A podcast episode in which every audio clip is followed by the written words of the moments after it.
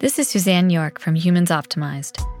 We believe that advances in technology, coupled with elevated human skills, create immense opportunity in the future of work. Now, with the upheaval of COVID 19, our future has quickly become today's reality. Through the uncertainty, fear, and concern of the pandemic, we find stories of human resilience, innovation, and hope. Join us as we share our experiences, discuss what may be ahead, and explore together how we can come back stronger than we were before. Inspiring employees comes much easier during times of prosperity and growth. But the true mark of a leader is determined by how they show up during times of uncertainty and fear. Today, I'm grateful to be talking with Mike Zani, CEO of the Predictive Index, to learn more about how he and his leadership team have navigated the difficult decisions that have come with the pandemic and the importance of leading authentically. Mike, thanks so much for talking with me. Thank you, Suzanne. So excited to be here.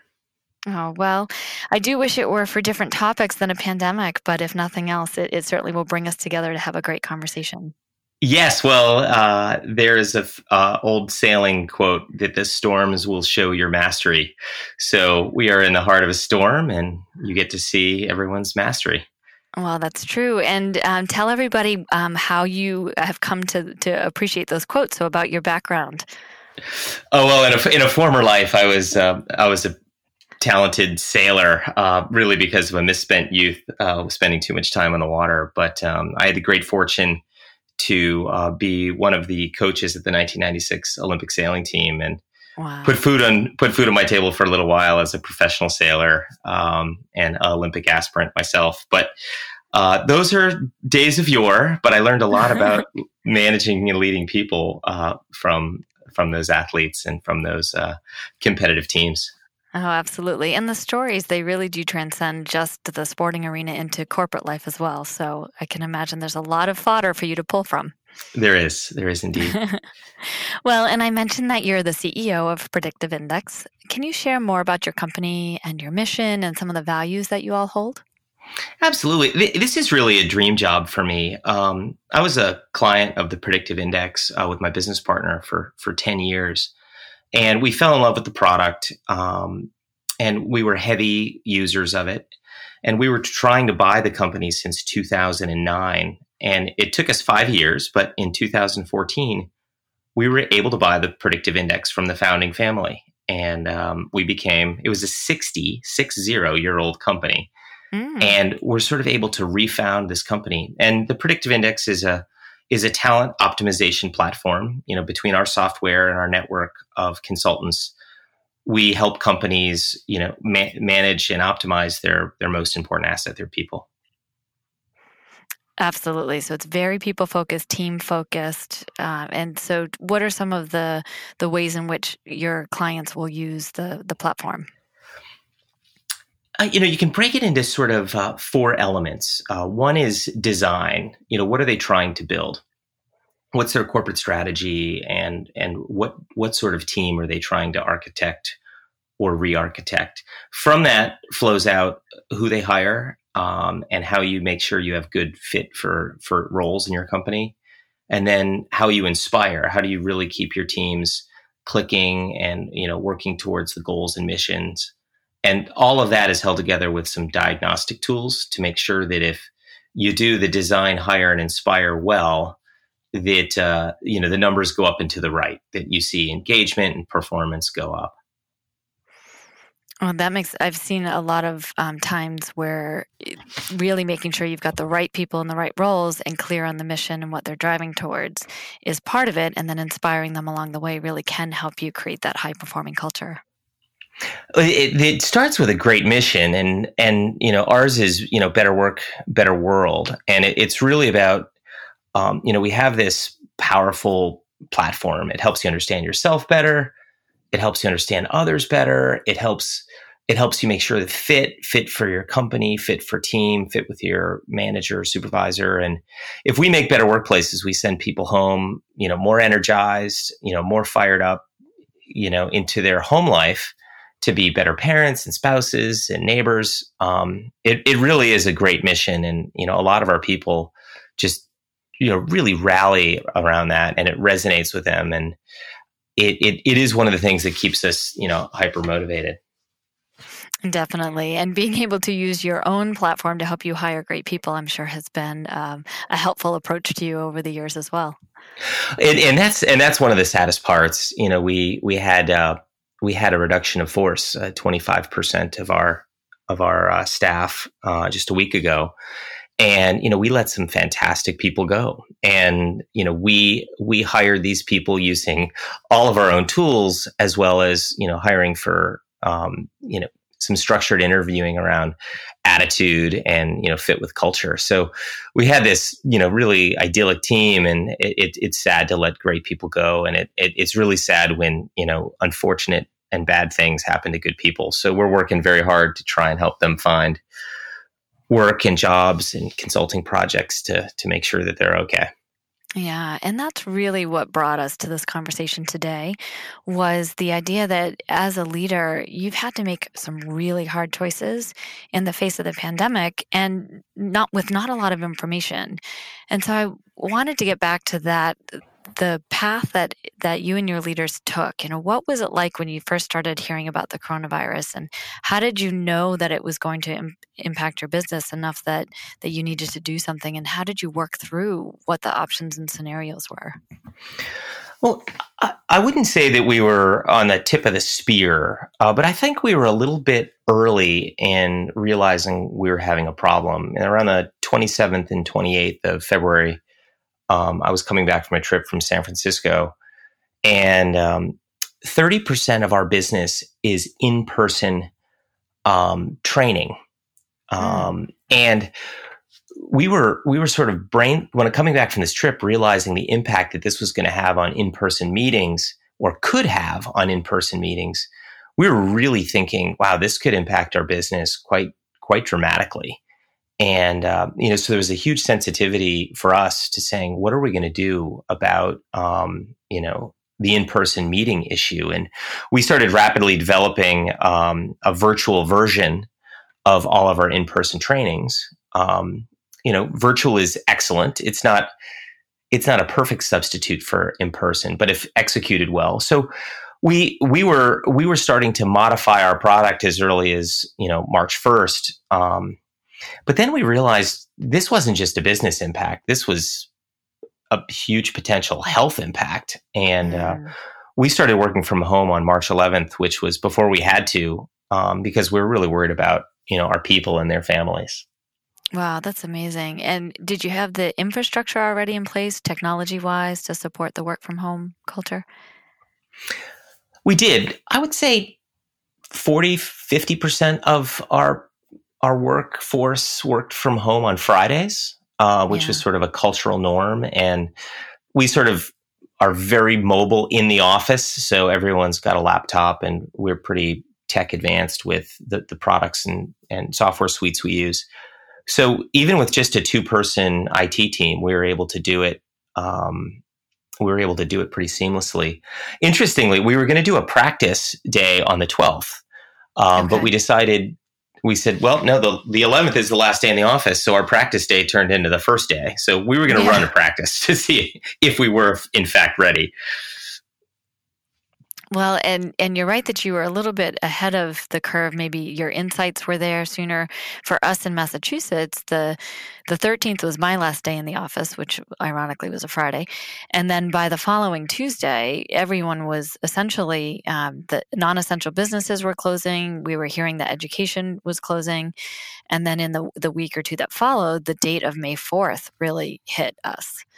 Um, and so, because you were a little bit ahead of time, were you having conversations with your leadership team that would that helped you figure out well, what do we want to do if certain scenarios come up like what was that like to to be able to take in the information that you were hearing and then figure out what to do next well, interestingly, one of our investors, uh, a, a, firm called General Catalyst, they are a Boston based uh, and San Francisco based um, growth and venture growth equity and venture capital firm. One of their partners is Ken Chenault, who is the former CEO of American Express. And General Catalyst made arrangements for uh, a couple of their CEOs to jump on a call with Ken Chenault to talk about crisis management. And this mm. is someone who went through 9 11 with, you know, American Express has a big travel uh, yeah. arm, and then the 08 09 recession that really impacted finance. Obviously, American Express has a huge finance arm. And, and he was coaching us through, you know, best practices for, you know, crisis management and communication. And we took that just awesome, juicy knowledge of this, you know, really seasoned, practiced um, executive and sort of brought it back to our senior team and, and said, we got to get in front of this and we got to make sure that we do this crisis management as, as well as we, we really could. Well, it was great then to have that insight because uh, you're right to the way that I pictured that I described the first two weeks is we were in crisis mode. And I do think now I, I feel like we're more in a survival mode. Um, we maybe past that initial crisis of what do we do? How do we do it? And, uh, and now we're in this, this sort of middle state. We're not yet ready for recovery. And so we're still figuring out how to go from day to day.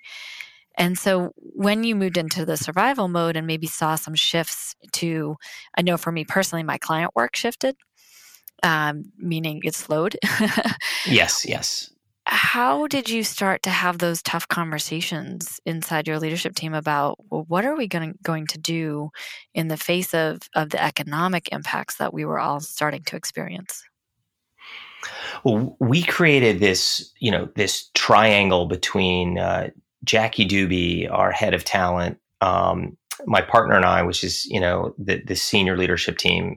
I, I carry the title of of CEO, but my business partner Daniel and I are really co-CEO. You know, he's the president, but I just meet more people, so it gives me the the glamour title. Yeah. Um, and our CFO. So our CFO is modeling scenarios, you know, talking to all the key drivers, uh, managers, and drivers of revenue, and and between you know people revenue um, and strategy that little triangle um, um, we were able to you know do rapid cycles of scenario building to say what could this look like? What could happen to us? And we started with you know a plan a and we we worked all the way down to like a plan f. Mm-hmm. um, and we ended up executing on plan c which was something in the middle um, but it it involved a reduction of force of um, of twenty five percent. Um, yeah, and it, I mean it was it was tragic and hard, uh, but we pushed down the decision making uh, not only to our senior vice presidents, uh, which is a team of seven, but also to the vice presidents and directors below them to really get team buy in. It's just it's part of our culture to make sure that we we push down decision making and authority for making those calls, you know, to people who are really close to this.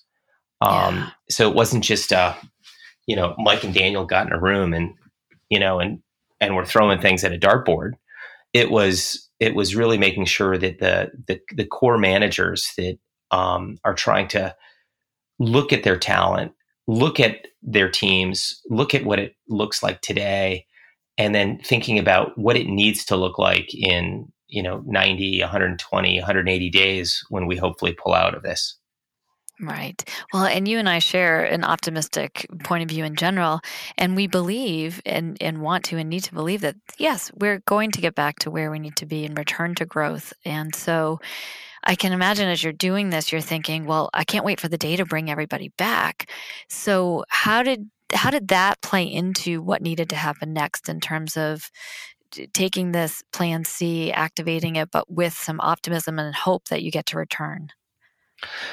Well, well, certainly we we structured the majority of um, of our reduction of furloughs. Would really love to bring our team back. Obviously, we're going to try and help them find work. Um, so that we, we we might risk getting them a really great job and they don't want to come back but but that's the right thing to do for them as people. But we certainly structured it so we have the uh, you know we want to bring them back. We want to focus on regrowing our business and, and getting getting our legs under us. Uh, the sooner we do that the sooner we get to bring them back um, and and you know sort of put the team back together again. And I, I think we've we've been very honest to the to the team that says, here are the metrics we're looking at that we hope are forward looking indicators that will let us know when we're close to being able to do that. We, all of yeah. us, uh, the whole world is going to be looking at these numbers to say, when is it going to come back? And right. I, I think if you look at something like a restaurant, the day a restaurant opens, I would love to have someone cook for me, but I'm not sure I'm going to be, you know, with a little PTSD running back into public places uh, on day yeah. one. Um, yes. I, I think we might have to wade into this a little bit. I think you're right. You know, I think of it as a reentry period where it'll be tenuous. You know, we're not going to all rush back into into interacting the same way we used to. Um, and my hope is that there is no boomerang of this, and and we don't need to come back to stay at home. But that that could come up. So I, I, think we're all smart to be strategic in how we approach each of the phases coming out of this. And I like what you're saying. What are some of the leading indicators that can help us uh, understand that we're on the right track? Yeah, that, that, uh, go ahead. Go ahead, please. Yeah, well, no, and, and so so given that we know where we want to go eventually, we don't necessarily know how long it will take to get there. What has inspired me is the are the posts and the conversations I'm seeing from the employees in particular who did need to separate from your organization for a period, just how grateful that they were. And and that's not always a message you hear from an employee that's been separated from a company. And so it struck me, you know, being so people focused and having such a strong culture, the way in which you and your leaders have handled this situation really resonated beyond beyond just the folks in the room because it made its way out into the the social media posts and and I see your your team members trying to help those who are looking for a job and supporting them with recommendations and and referrals. So it, it, I'd love to just understand a little more about what was it like for you to be able to handle this with such um, human centric focus, especially while you're dealing with the complexities of doing it remotely.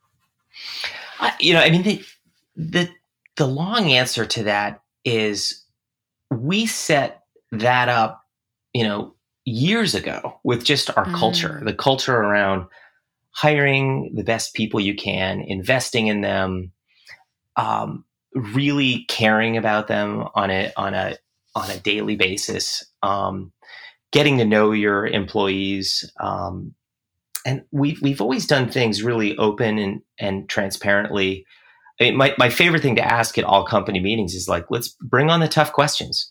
Do not mm-hmm. walk out of this room without, you know, asking the toughest questions you can. And we, we want them to ask the tough questions. And we may not be able to answer them completely in the first crack, but we will answer them so that they know that, you know, we're not really hiding anything. There's, there's, um, there's just this full transparency. So I think when people you know, were tapped on the shoulder to, you know, you know, be laid off, they're like, I believe the company did everything they could to avoid this and it was unavoidable. Yeah. And they're really sincere in saying that they're going to try and help, um, which we were. Um, and there were there were little things that you could do. I mean, on that uh, on on March 11th, um, Daniel and I took our uh, compensation to zero. We just said we're not going to pay pay ourselves. Um, and uh, you know, if they actually looked at it, you know, you have 220 people. You know, Daniel and I taking our comp to zero could save six people. You know, which I mean, it's not that much, but it's just symbolically. They're like they're not in this to save their jobs. They're in it to save the company and try and do the right thing. Now we are in a financial position to do that. So I don't want people to be like, "Oh, you, you, oh, you saint." It's not that. It's right. it's really that it it's it's a, a symbol around leadership that says, "I'm in this with you, and if you're going to feel pain, I'm going to feel pain." And I, I think that that way, when someone says you did everything you could, they're like, "I believe you." Well, that's really inspiring, and I think you're right that that the the ability for this moment to have happened the way it did really did come from the years that you've cultivated your culture up into it. And so I'm curious this ask tough questions and the culture that you have how have how have you been able to continue that while you're not seeing everybody in person? What are the different ways that you're still connecting with your teams? We're doing uh, a, a, bunch of of of things, and I, I, wouldn't say that we've figured out exactly what is right. Um, but we on Fridays we're now holding uh, an all company uh, session called PITV, where we get about uh, we get the senior team, um, about ten people on a call to answer Q and A, and we collect those questions beforehand, um, and they can be you can be named or anonymous, and we it's a clearinghouse to for the whole organization to get on the same page and to hear us and see us. Um, that seems to be working well. Um, we are putting out uh, videos twice a week, Daniel and I, uh, that are sort of more informal, just things that we're thinking about. Um, some nice job here, nice job there uh, things. Uh, I actually did mine uh, today um, after finishing a Peloton ride in the middle of the day. And I, I, I, actually said, you know, I did something decadent for myself. I, I, I went on a Peloton ride in the middle of the workday because I had a window and I don't feel guilty about it. And I'm trying to take care of myself physically because that puts me in a better mood and gets me in a better mindset. And, and you should do the same. Um, make sure that you're taking care of you and yours so that, you know, we could be here for a while. And this is, yeah. this is going to be tough. Um, and then there are other tools, you know, Slack, we, we've always been big users of Slack. So I, I think humor is still happening and, uh, and recognitions of people are happening. And it's, uh, it, it's probably hardest on the, uh, the extroverts. I had someone yes. tell me today that they're, they're very extroverted and they're going to the end of their driveway and just chatting with anyone who walks by. as long like, as they're six feet away, right? that's right. That's right. So I guess there's some sharing of tips and best practices yeah. to cope. Yeah, absolutely. Well, and there are there are visionaries among us and doers among us and connectors among us. And i'm sure that you're seeing different leadership styles come through in unexpected places. Are there any stories of things that have uh, that you've seen people do during this time that are inspiring to you? Oh, there's so many inspiring, um, you know, moments that uh, you know you you called out s- some of our uh, employees, um, both those laid off and not. Their posts on LinkedIn, the care for the team, the care for each other. Um, and it, it is very genuine, and very heartfelt, and seeing that outpouring um, uh, our team volunteered to take um, a compensation reduction um, mm. to to help reduce the number of people um, that were laid off, and that's a very tough thing. You know, it's it, it, it, everyone was in this a little bit together. Everyone was impacted, um, and it was it's amazing. A few weeks ago, uh, a young young gentleman walked up to me and said, "I know you're to you know, about to put a, uh, you know, the annual um, contribution to the 401k in, you can keep mine. Uh, you know, the company needs it right now to to save jobs. And I was wow. just like, what? You know, I mean, I know how much this person makes, and it was a meaningful number. Um, yeah. Now, obviously, we didn't take take him up on it, but it's just such a people digging deep to help um, you know, other people is, uh, you know, maybe we've gotten lucky, but we've been able to create that sense of community. Um, yeah. And I think the world is lacking, you know, good old fashioned community where you look out for those around you and you, if someone's house burns down, everyone does a barn raising. Um, mm-hmm. And I think we've been lucky to create aspects of that at the predictive index. It sounds like it, and and that that sense of community can show up in, in different ways in by different people, and so the fact that you're seeing it from all corners is really impressive and inspiring. It is. And it as, is. and yeah. it's it's it, it, it tickles you when you get inspired by you know uh, a young person making a gesture that surprises you, and you're like, I don't get surprised very often, and that surprised me, and um, yeah. and it was it was a it was a real treat in a sad time. Well, and these are the stories that will stick with us in the months and years coming from this. And so I'd love to ask you, you know, what from this time would you like to see carried forward as we get a chance to create our a new version of our old reality? Well, I I feel very fortunate that uh, that we haven't gone to rioting. Um, yeah. You know, I, I thought there was so much anger and vitriol um, just in the press about our team, your team, whatever team, um, that uh, I, I, thought we were angry. And I think if you have an angry population and the going gets tough, it could turn really, people could turn against each other. Um, and it, it, I'm just so thankful that it hasn't happened. That, that for the most part, people are are doing what's right. We're not having the tragedy of the commons, and mm. and and and people are um, you know supporting each other, and those who can are are are are trying to make meaningful donations and gestures to help the cause.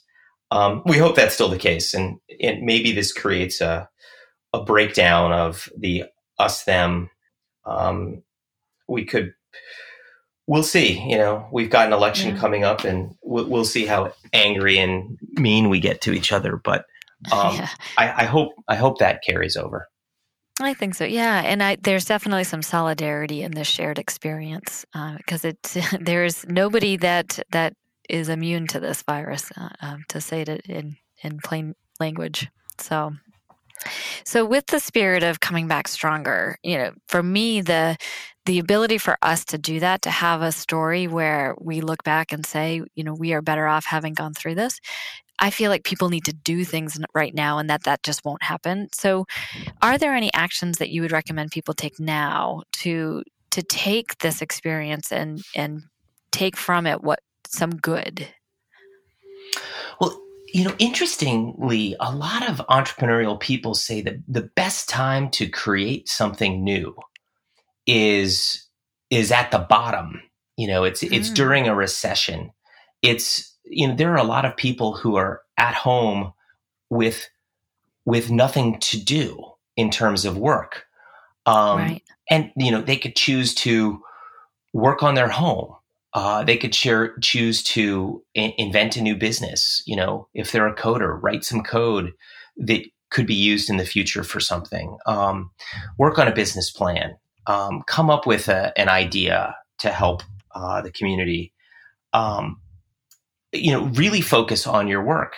If if that's one of the things that we're trying to do is to keep people busy by getting focused on a narrower set of things. Let's all get together on not the 10 things we were doing, but on these three most important things. And if we all do this in this next 90 days when we might not be marketing stuff or selling stuff, um, maybe we do some real foundation work that we can be proud of and says, wow, we, we really, in those dark days, we really built something uh, and mm. built something meaningful.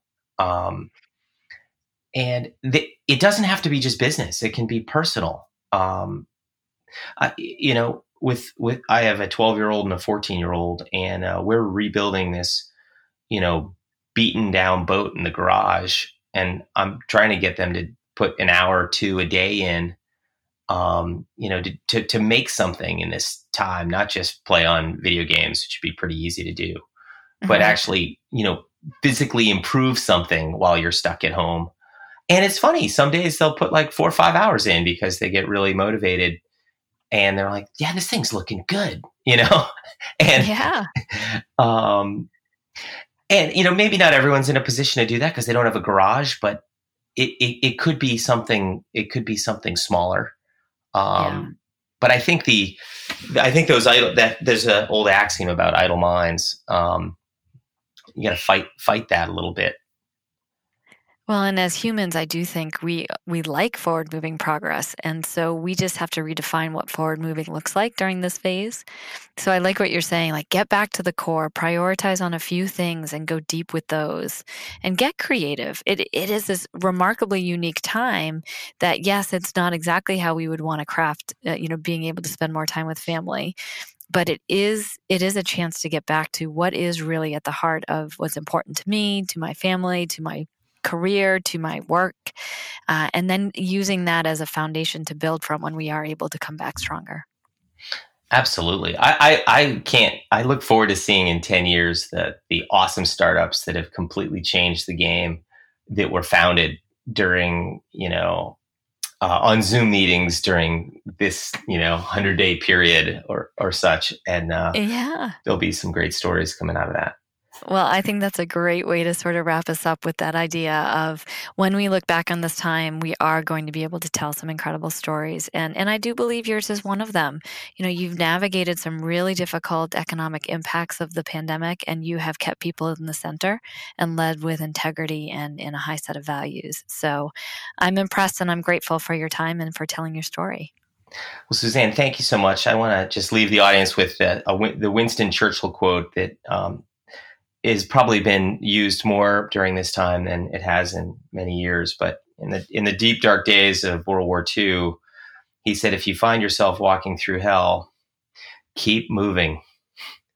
And uh, you know, it's a time that if if things are dark for those around us during this period, like just just keep soldiering on because we'll eventually come out of it.